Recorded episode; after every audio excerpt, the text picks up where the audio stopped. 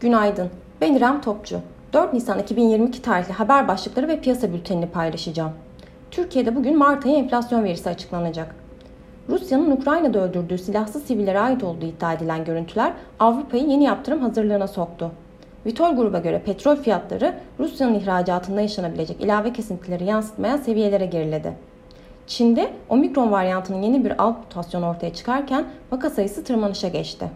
Öte yandan Çin'in yurt dışında faaliyet gösteren şirketlerinin finansal raporlarına tam erişime izin veren bir karar alması Çin teknoloji hisseleri öncülüğünde Asya borsalarını destekledi. Petrol fiyatları Çin'den gelen Covid-19 haberleriyle zayıf. Piyasalara genel olarak bakacak olursak pay piyasalarında CNP Türkiye'nin uzun vadeli döviz cinsi kredi notunu B pozitif olarak teyit ederken yerel para cinsinden kredi notunu BB negatiften B pozitife indirdi. Kredi notu görünümlerini negatif olarak devam ettirdi. Kararın yurt içi piyasalar üzerinde önemli bir etki yapması beklenmiyor.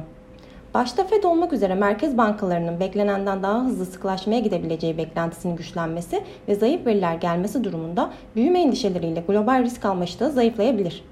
Borsa İstanbul'un değerleme olarak hala makul seviyelerde olması ve yüksek enflasyon beklentisiyle yerli yatırımcının talebinin devam etmesi nedeniyle güçlü görünümünü devam ettirmesi bekleniyor.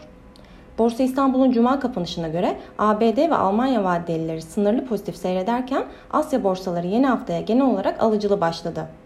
Teknik analiz verilerine bakacak olursak gün içinde 2245'lere doğru gerileme trade amaçlı alım fırsatı, 2285 ve üzerine yükseliş ise kar satış fırsatı olarak takip edilebilir.